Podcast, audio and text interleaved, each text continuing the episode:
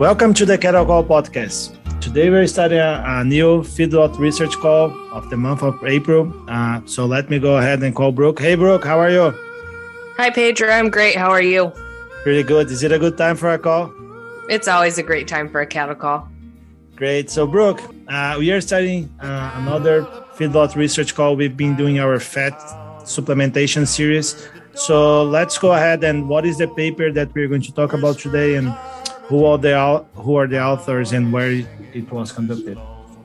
So today we're going to talk about a paper titled Influence of Method of Supplementation on the Utilization of Supplemental Fat by Feedlot Steers. Um, this was done by Zinn and others here at the Research Center, and it was published in nineteen ninety-eight.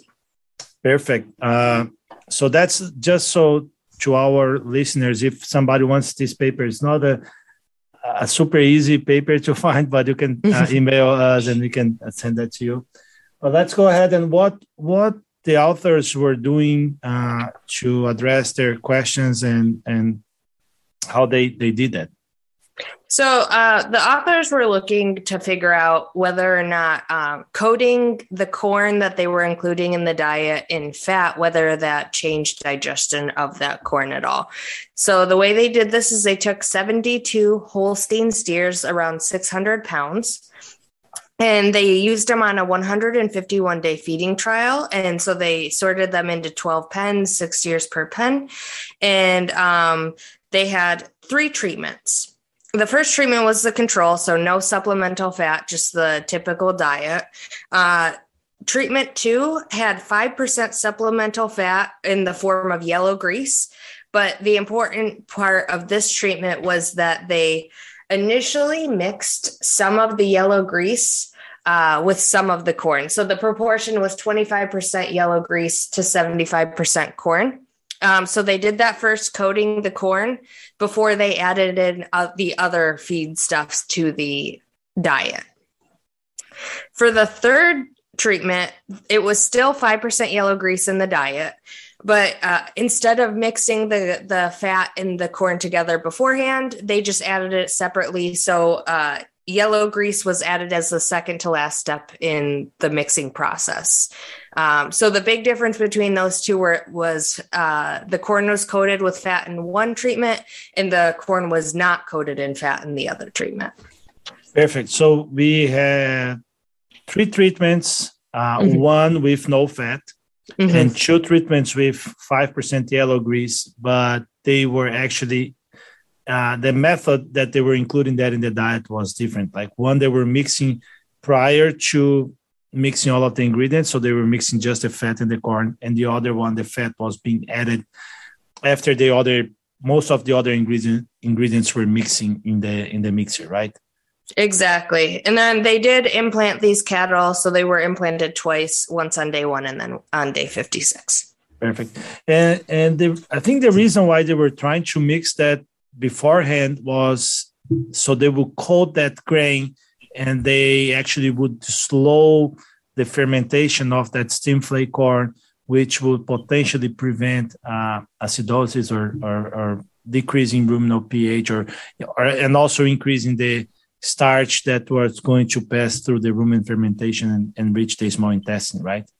Right. Yeah, just a way of protecting that. Yeah, perfect. So yeah, that's that's what they were trying to do. So let's go ahead and move on what they were reporting as, as a performance in this specific experiment. So for growth performance, uh, the first thing I'm going to point out is that method of supplementation did not affect performance. So it didn't matter if they mixed the yellow grease with the corn before or they added it as the last step. It did not matter.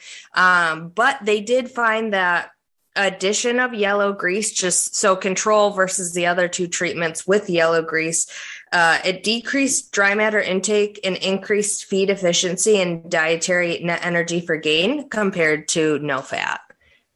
Perfect. So something similar to what we've been reporting previous, uh, if you're supplemented five percent fat, uh, you do see an increase in performance. Uh, in this case here, in this experiment, wasn't by average daily gain, but it was actually by decreasing the dry matter intake, and then the animals were becoming more more efficient, right?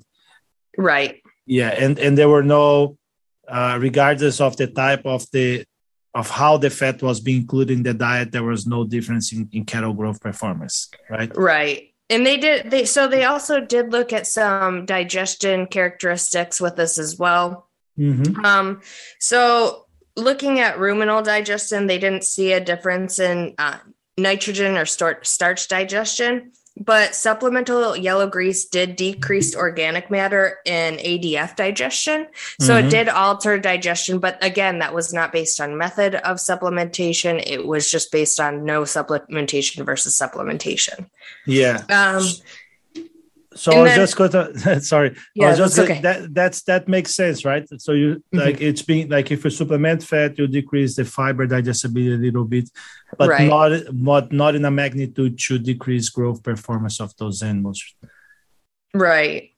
And so then looking at post-ruminal digestion, um, there was no difference in organic matter, starch, A D F, or lipid digestion.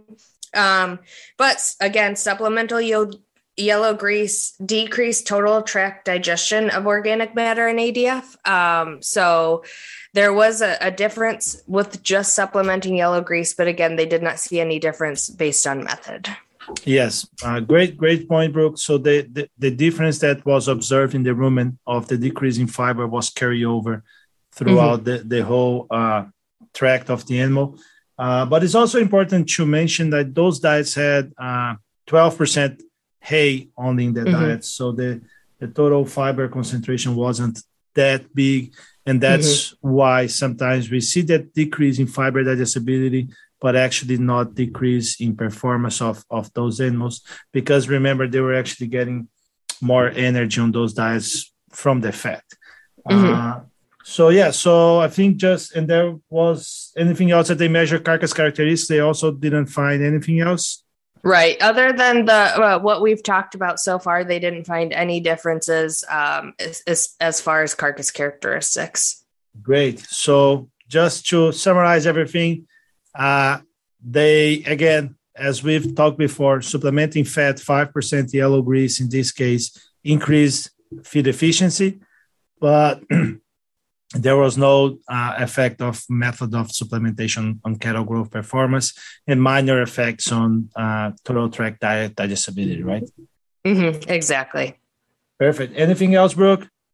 No, I think that was basically it. From this, we just found out that method doesn't really affect it. But again, as we've seen before, supplementation does affect it.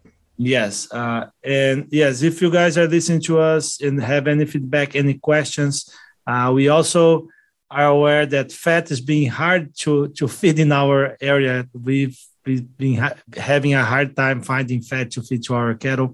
It's expensive, but we want to do this series so we, we know the benefits and the downsides of potential things that we can do when we supplement fat in, in cattle diets. So if you guys have any questions, send an email to cattle call U C D at gmail dot com. Uh, subscribe to our newsletter, subscribe to our uh, podcast, follow us on the social media webpage, and remember, it's always a good time for a cattle call. Thank you. The cattle are prowling, the coyotes are howling, we out where the dog is born, where spurs are a-jingling, a cowboy is singing, this lonesome cattle.